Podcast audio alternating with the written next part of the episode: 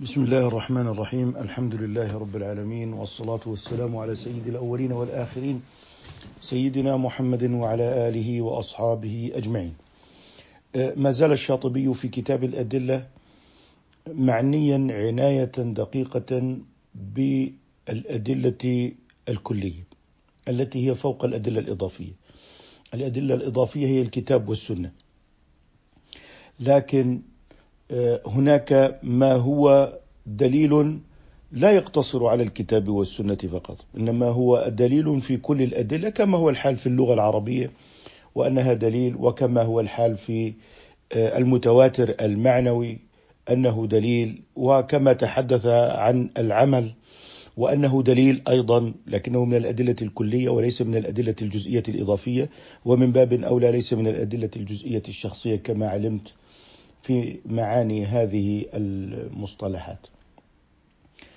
أيضا يتكلم الشاطبي اليوم في المسألة آه، الثالثة عشرة آه، هذه المسألة يتكلم آه، فيها عن دليل من الأدلة الكلية ألا وهو الدليل الذي يكون دليلا شرعيا إذا أخذ أي دليل من الأدلة الإضافية بالافتقار ما معنى الافتقار؟ بمعنى أن هذا المجتهد وهذا الناظر في الدليل يذهب إلى النص من الكتاب أو إلى النص من السنة وهو يريد أن يقبس من هذا الدليل حكما وتكون نفس هذا الناظر خالية من الأغراض و من الشهوات والرغبات. بمعنى أنني أذهب إلى نص كتاب الله وأنا متجرد من آه، الرغبات. رغبة الانتصار للموالاة والحاكم رغبة الانتصار إلى المعارضة رغبة الانتصار إلى الجماعة الدينية الفلانية أو الحزب الفلاني أو رغبة في الانتصار ل مؤسسات التمويل البنكية بمعنى أنني أريد أن أقدم لها التبريرات. وبالتالي هو يريد أن يخرج بالدليل الشرعي الإضافي من حيز الفقه التبريري الذي يأتي إلى الواقع ويبرر هذا الواقع كيفما كان. ولا ينهض بالواقع ولا يصلحه. ينزل الواقع على الدليل وأن المفروض هو أن ينزل الحكم والدليل على الواقع. فتصبح الوقائع تؤثر في تغيير معاني الأدلة. يعني إذا انتشرت الاشتراكية يأتي واحدهم يقول والله الاشتراكية موجودة في الإسلام إنما المؤمنون إخوة. يأتي أحدهم ويقول يتخذ بعضكم بعضا سخرية اذا هذا هذه هي الرأسمالية. يأتي بعضهم آه، إلى بعض النصوص الشرعية. ويوظفها من أجل الحداثة كأن يقول آه، فرضية داروين التي لم تأخذ أصلا آه، يعني مصداقية النظرية. هي عبارة عن خيالات ولكن دعمها الإلحاد وأصبحت تدرس على أنها حقيقة وهي ليست كذلك. قال وهذه موجودة في القرآن؟ ما لكم لا ترجون لله وقارا وقد خلقكم أطوارا. أو ها هو آه داروين موجود ويفسر القرآن الكريم. لذلك قضية استخدام النص الديني وتوظيف النص الديني للأغراض سببها يأتي الناظر بأفكار مسبقة وبمصالح سابقة بعداوات سابقة ويريد أن يوظف النص لخدمة هذا الفكر أو ذلك الاجتماع. آه، الإنساني بأي حالة كانت تلك الحالة. فهو حالة تبريرية حالة توظيف حالة استخدام الدليل الشرعي.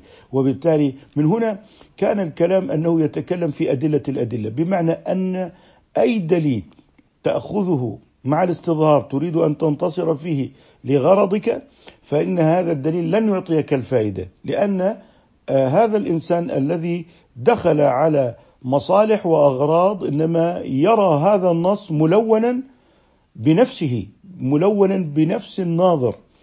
فإن كان الناظر يشكو من الفقر فهو يريد أن يقسم أموال الأغنياء وإذا كان غنيا فهو يعني يستثقل هذه الزكاة.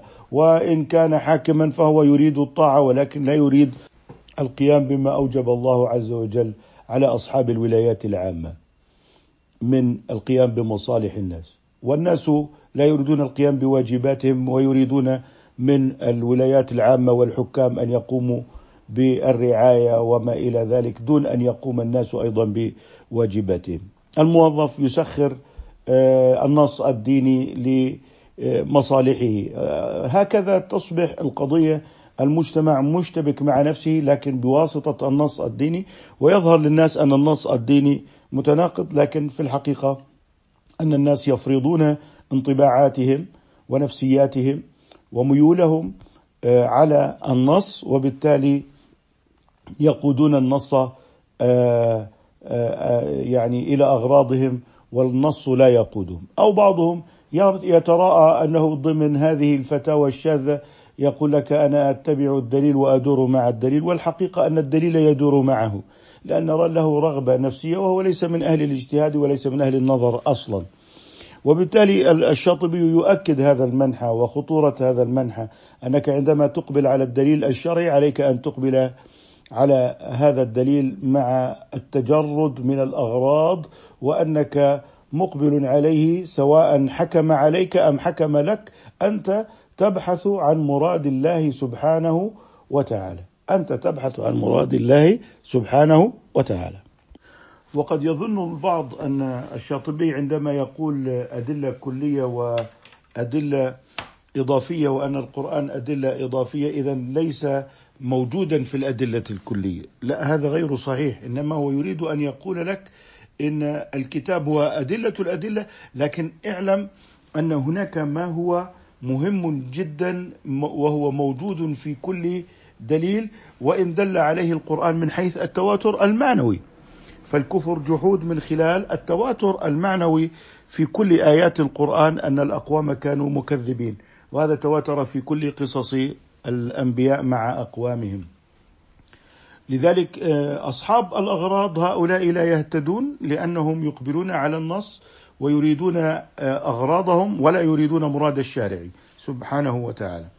لذلك يقول الله تعالى في هؤلاء القوم الذين لهم مصالح مع القرآن فيأتون معها مع القرآن حيث كانت مصالحهم معه فإذا آه، حكم القرآن عليهم بغير أغراضهم تمردوا وانقلبوا على وجوههم كما هو في قوله تعالى وإذا دعوا إلى الله ورسوله ليحكم بينهم إذا فريق منهم معرضون وإن يكن لهم الحق يأتوا إليه مذعنين. أفي قلوبهم مرض أم ارتابوا أم يخافون أن يحيف الله عليهم ورسوله بل أولئك هم الظالمون. اذا في قوله وإن يكن لهم الحق يأتوا إليه مذعنين. يأتي الناس ويختلفون ويضطربون. ثم بعد ذلك آه، يقولون أين الشرع؟ نريد أن نسأل عن الشرع، فإن كان لهم مصلحة معه سألوا وتابعوا وألحوا في السؤال. هذا منهج آه، أصحاب الأغراض الذين آه، يريدون من الأدلة الشرعية الاستظهار بمعنى تأييد وتبيان أغراضهم من خلال الكتاب العزيز فالله عز وجل يبين عن المؤمنين بعدما بين عن أصحاب الأغراض قال إنما كان قول المؤمنين إذا دعوا إلى الله ورسوله ليحكم بينهم أن يقولوا سمعنا وأطعنا وأولئك هم المفلحون. اذا هؤلاء هم أصحاب الافتقار. الذين يسمعون ويطيعون في المنشط والمكره ويأخذون بحكم الله ولو كان على خلاف الأهواء والرغبات إنما هم يريدون مراد الله سبحانه وتعالى وهذا هو التوفيق. لكن عندما يفسر الآن آه، أنه هذا تفسير أيديولوجي للقضية. يعني عندما نقول هذه قضية فلسطين قضية المؤمنين قضية الإيمان والدين يقول لك هذا تفسير أيديولوجي إذا أنتم تأخذون يعني تفسيرا نابعا من اعتقاداتكم. في الغرب الأيديولوجيا أو الفكر أو الفلسفة هي آراء وليست علوما. عندما نتكلم عن منهجية علم أصول الفقه بوصفه طريقا للنظر في النص نحن قررنا أدلة علم أصول الفقه من الشريعة نفسها ومن اللغة نفسها وبالتالي لا يجوز أن يقبل على نص كتاب الله تعالى بلا أصول فقه بلا منهج. وبالتالي المطلوب في النظر ليس المصالح والأهواء المطلوب قبل النظر أن يكون مالكا لآلة البحث والدراسة. مالكا للأدوات التي تمكنه من الاستنباط. وبالتالي هذا يكون علما. فإذا المجتهد يقبل آه، على النص وهو مالك لأصول النظر وهذه ليست من الاستظهار لأن أصول النظر هي أصول علمية تتميز بالاستقرار والثبات وتتميز بأنها مدلل عليها من الشريعة ومن اللغة ومن العقل وبالتالي هي آه، أدوات مكتملة. وهذه شرط ولا تعتبر من الاستظهار الذي هو الأغراض. اذا هو يسير على وفق منهج علمي وهذا المنهج العلمي يقمع الهوى ويقمع الرغبات اذا يستنبط المجتهد الحكم على وفق هذه الأدلة ويكون آه، هذا المجتهد آه، يملك الملكة الفقهية والعلمية ومستكمل للشروط. الآن لما دخل دخل بناء على أصول مذهب وهذه أصول علمية وليست من الرغبات والأهواء والمصالح. الآن يأتي الجدلي. مالكي شافعي حنفي حنبلي فينظر إلى حكم إمامه. فهذا الجدلي أصلا غير قادر على الاستنباط. إنما يستطيع أن يبين الأدلة على حكم إمامه فهو داخل على أن يبين أدلة إمامه على هذا الحكم دون أن يستبد بنقض هذا الحكم. أو بنقض حكم إمام آخر كالشافعي وأحمد وأبي حنيفة. فإذا الجدل داخل على أن قول إمامه دين. هل هذا رغبة؟ قطعا لا. هل هذا داخل على الأغراض؟ قطعا لا. لأن الإمام وصل إلى هذا الحكم بعلم. فبما أنه وصل إليه بعلم اذا تستمر المسيرة العلمية أن يبين الناس عن أئمتهم. وأنهم أئمة الهدى فيبدأ هؤلاء الجدليون في كل مذهب بالاستدلال لآراء أئمتهم العلمية. إذا هم تابعون للعلم وهم في منهج الاستدلال مطلعون بأصول الإمام وفروعه وهم قادرون على بيان أدلة أقوال الإمام دون الاستبداد بالنقد لأقوال أي إمام آخر لأن رتبتهم ليست في رتبة الأئمة المجتهدين لا لأن الأئمة المجتهدين معصومون. ولذلك يجب علينا أن نفرق بين الإمام المجتهد الداخل على أصوله وهو مراع لأصوله هذا من العلم وليس من الاستظهار ورتبة المجتهدين في المذاهب الذين يدخلون على بيان صوابية اجتهادات الإمام بيان صوابية المذهب الذي يقلدونه وهذا لا يكون من الأغراض ولا يكون من الأهواء لأن هذه الأقوال أصلا ثبتت بوجه علمي من أئمة السلف المجتهدين. اذا مهمة الجدل لا تكون من باب الاستظهار بالدليل أنه دخل يريد أن ينتصر لإمامه وهذه رغبة هذا غير صحيح. إنما هو يبين أدلة إمامه بأصول إمامه وقواعده وفروعه ويظهر اكتمال هذه المذاهب. لذلك أحيانا ربما يقول أحدهم والله هذا آه العالم الحنفي الحنبلي الشافعي المالكي هذا آه، يعني مع الأسف يعتقد قبل أن يستدل. اذا هو صاحب هوى. لا هو ماذا اعتقد؟ هو اعتقد صوابية اجتهاد إمامه ورب وربنا تعالى قال فاسألوا أهل الذكر إن كنتم لا تعلمون.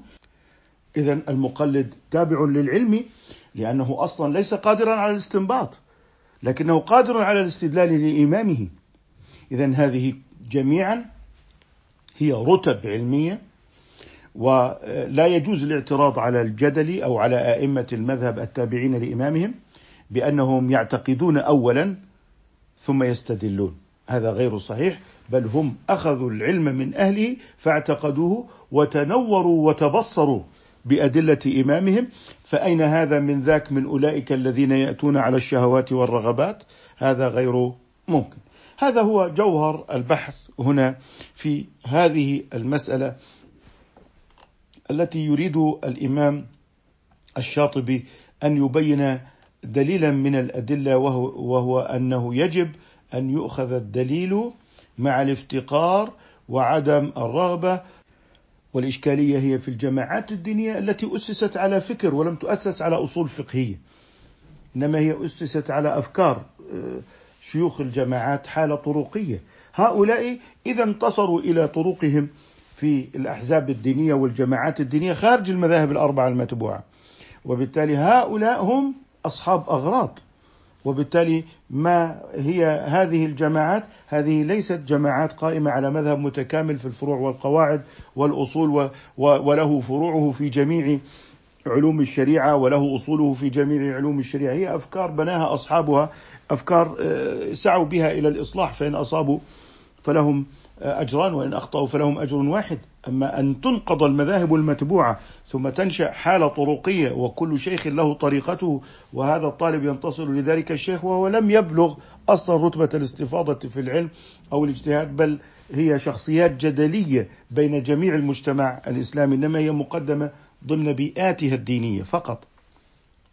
وليست مقدمة على مستوى العالم الإسلامي كما هو حال الأئمة الأربعة وكما هو حال المذاهب المتبوعة في العمل بها يعني آه، قرونا طويلة ودهورا وتراكمت فيها العلوم ويعني تشعبت فيها المباحث على نحو يعني شكل منجما كبيرا لهذه الأمة في هذا الوقت لتستفيد من هذه العلوم في إصلاح شأنها، لا أن يأتي أحد وينقض آه، عمل الأمة وينقض إجماعات ثم بعد ذلك آه، ينتصر له. فهذا من باب الأغراض لأن الواجب هو الانتصار للأمة. وما عليه عملها في المذاهب المتبوعة وليس الانتصار لأولئك الأشخاص فهذا يكون من باب الأغراض والحب والمودة وليس نابعا من باب العلم. آه، نذهب إلى النص الآن نقول المسألة الثالثة عشرة. قال رحمه الله تعالى فاعلم أن أخذ الأدلة على الأحكام يقع في الوجود على وجهين أحدهما أن يؤخذ الدليل مأخذ الافتقار واقتباس ما تضمنه من الحكم ليعرض عليه أي ليعرض الواقع وهو النازل عليه على الحكم. اذا قال من الحكم ليعرض عليه النازلة المفروضة آه، الواقعة التي يراد بحثها. قال لتقع أي النازلة في الوجود على وفاق ما أعطى الدليل من الحكم.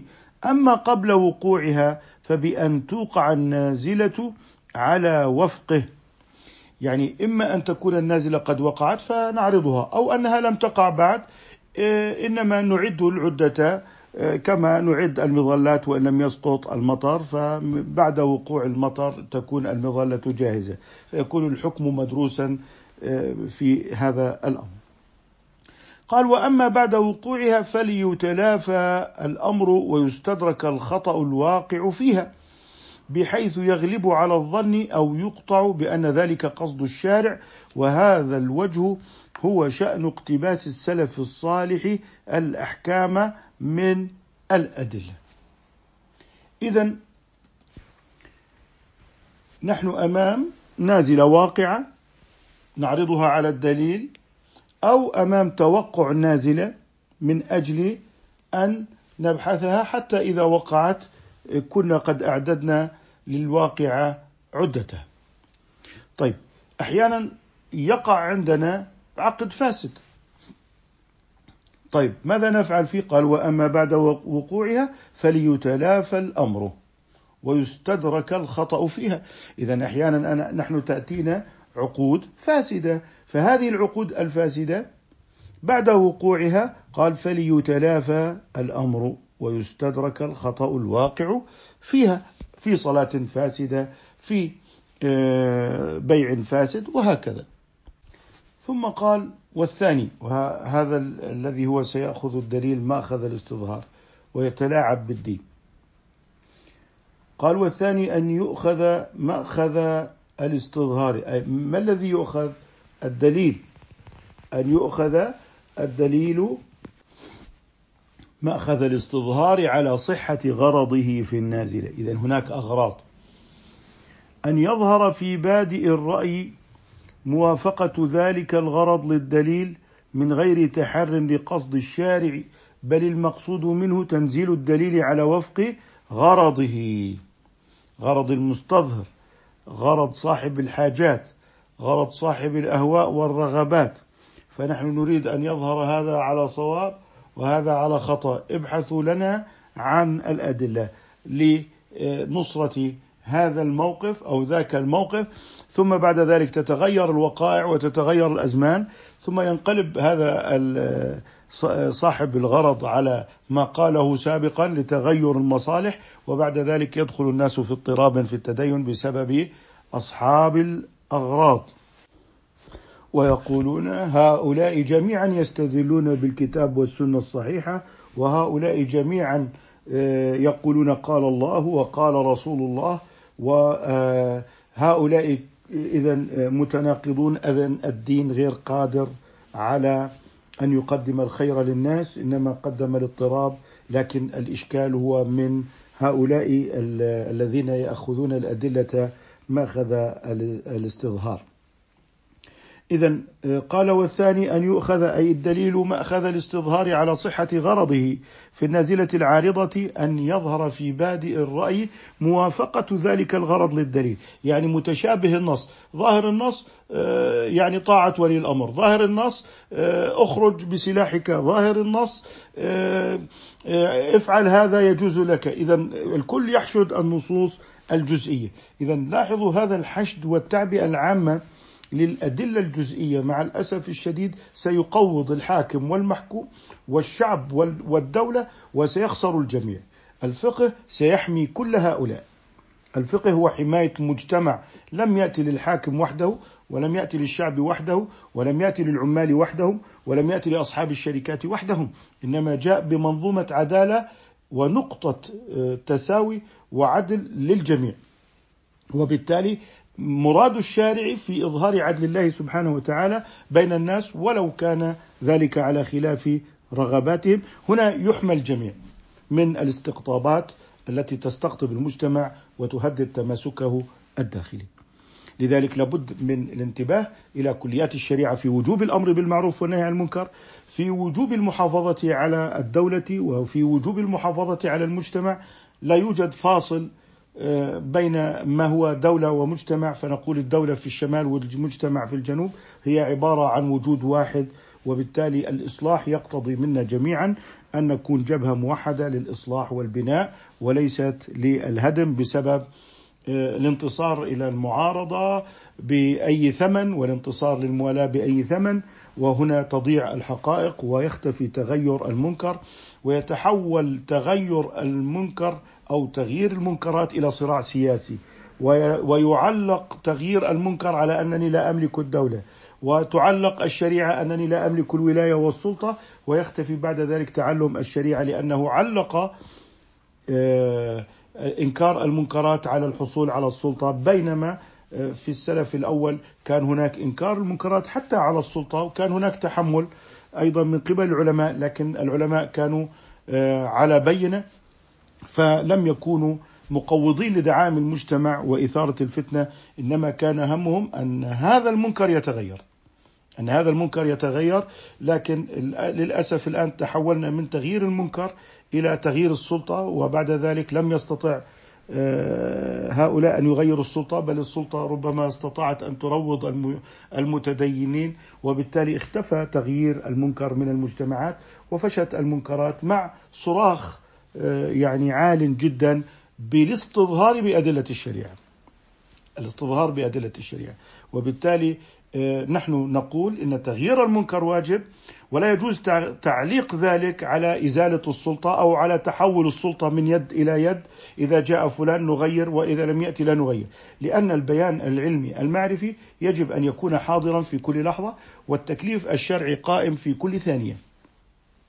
وتعليق آه، العمل بالشريعة آه، إلى حين الدولة هذا أمر لا يجوز ابدا بل يجب العمل بالممكن والمستطاع وقلنا إن شرط التكليف هو العلم والاستطاعة فعليك أن تعمل بكل ما تستطيع ولا تعلق تطبيق العمل الشرعي على أن يكون آه، لك سلطة وولاية وبالتالي من الخطأ الكبير نقل مسائل آه، تغيير المنكر من تغيير المنكر والإصلاح إلى تداول السلطة والصراع على السلطة.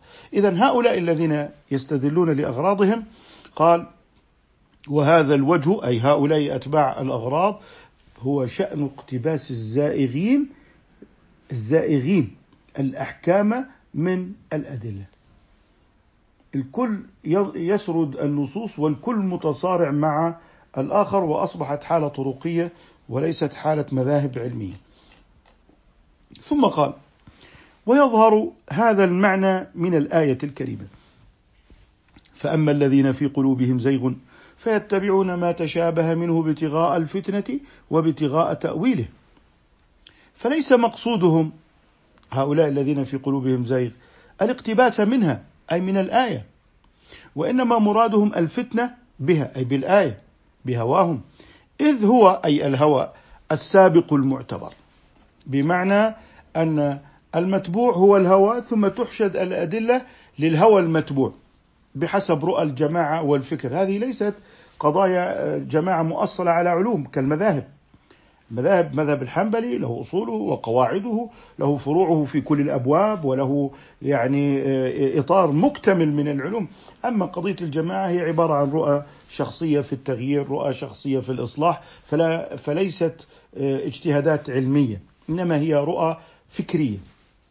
وبالتالي سنصبح هنا أمام صراع الرؤى الفكرية مع الاجتهادات العلمية في المذاهب المتبوعة، لكن الرؤى الفكرية تتمتع بقدرة على الترويج والحشد والتعبئة من خلال النص الشرعي، المذهب العلمي مذهب دقيق ويعني يصعب مخاطبة العامة به، فأصبحنا أمام إشكالية حقيقة بسبب الحالة الفكرية اللي هي تفسر القرآن فكريا بناء على رؤية الجماعة. بناء على صراع السلطة بناء على صراع مصالح الأغنياء والفقراء بناء على مصالح فئويه في المجتمع بناء على الموالاه والمعارضة. فأصبح تفسير النص الآن هو مبني على آه، هذا الصراع مع الأسف الشديد.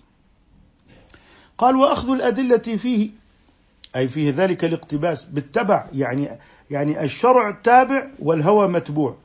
الشرع مسبوق والهوى سابق.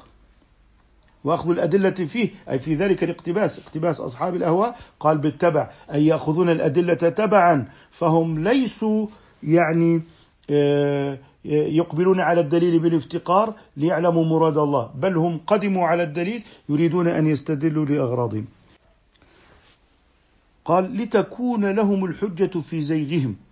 والراسخون في العلم أي هؤلاء المؤمنون الذين ذهبوا إلى الأدلة مع الافتقار ليس لهم هوى يقدمونه على أحكام الأدلة. فلذلك يقولون آمنا به كل من عند ربنا ويقولون ربنا لا تزغ قلوبنا بعد إذ هديتنا. فيتبرؤون إلى الله مما ارتكبه هؤلاء الزائغون. ومن الجدير بالذكر أن يعني هناك من يستدل بأدلة شرعية على ذلك أنه يريد أن يعطل الحدود يقول لك كيف تجلد ظهر آه، شارب الخمر؟ والله يقول ولقد كرمنا بني آدم وحملناهم في البر والبحر. الاستدلال للديمقراطية والحداثة وأن لا يوجد حق قاطع آه، عندك وإنما الحق هو وجهات نظر. أنا أرى وأنت ترى وهذا يرى ولكن لا يوجد حقيقة ثابتة في هذا الأمر إنما هي يعني آه، أفكار. يعني آه، وكل يؤخذ من قوله ويرد ولست معصوما إلى آخره. مثل من قال ليستدل آه، على أن الكفار لهم وجه من الصواب والمسألة وجهات نظر بقوله تعالى وإن أو إياكم لعلى هدى أو في ضلال مبين. أن النصارى ناجون كما هو في قوله تعالى إن تعذبهم فإنهم عبادك وإن تغفر لهم فإنك أنت العزيز الحكيم. لذلك آه، الحلولية أن الله يحل بذاته في السماء والسماء مخلوقة ولا يمكن أن يكون المخلوق يعني ظرفا للخالق. فيستدل بقوله تعالى أأمنتم من في السماء يخسف بكم الأرض فإذا هي تمور؟ أو يقول وذلك أن الله يحل في الولي كما هو وارد في الحديث كنت سمعه الذي يسمع به. فإذا أحببته كنت سمعه الذي يسمع به وبصره الذي يبصر به ويده التي يبطش بها وقدمه التي يمشي بها. تعدد ذوات الله لا يمكن أن يكون الإله إلا أن يكون محسوسا جسما ماديا. إن الذين يبايعونك إنما يبايعون الله يد الله فوق أيديهم. فمن نكث فإنما ينكث على نفسه. فالآية هنا يد الله فوق أيديهم تريد أن تؤكد أن من يبايع رسول الله فإن بيعته مع الله. قطعت الآية عما قبلها وقطعت عما بعدها ففرع فمن نكث. فإنما ينكث على نفسه.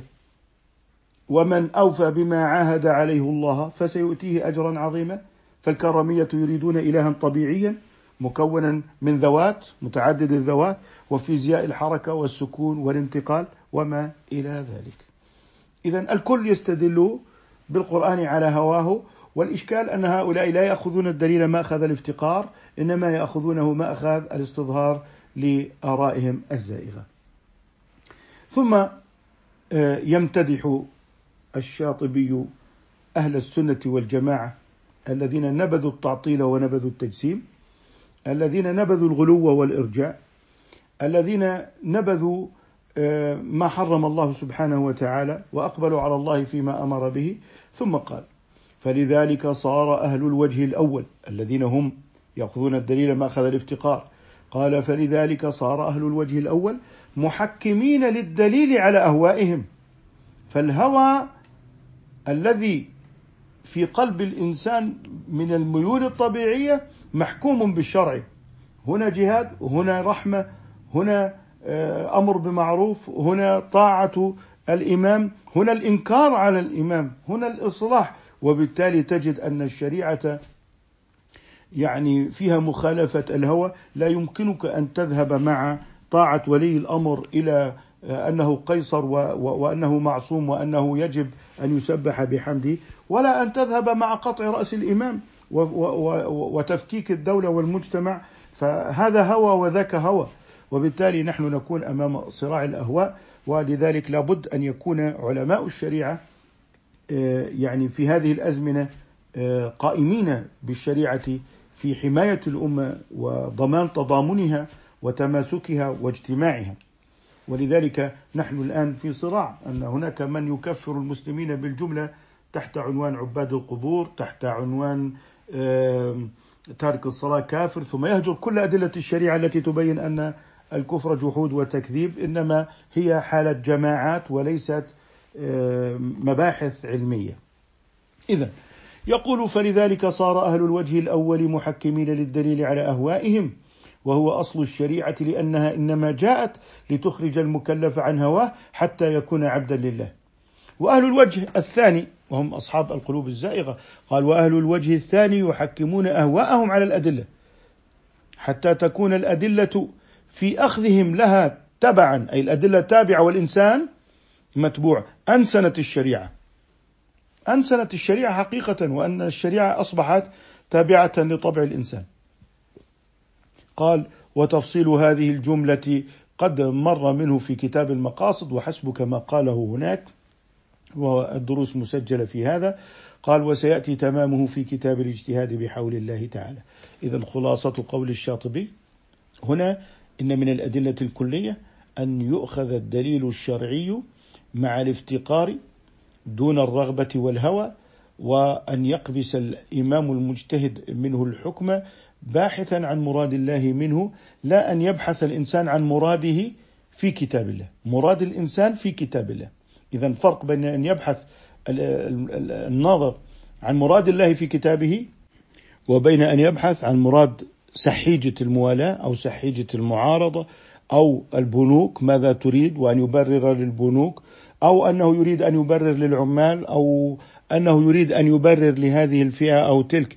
أنت تقدم على الله خالي الذهن من رغباتك وميولك وأن تقبل على هذا الكتاب وأنت تريد أن تفهم مراد الله منك وبالتالي يصبح هذا الكتاب يعطيك ويغدق عليك من معاني العدل ومعاني الهداية الإلهية، أما إذا أقبل مع رغبته فهذه أنسن للشريعة بمعنى تحويلها إلى الإنسانية وهذا الاضطراب هو اضطراب الإنسان وليس اضطراب الشريعة في نفسها، نسأل الله عز وجل أن يفهمنا وأن يعلمنا.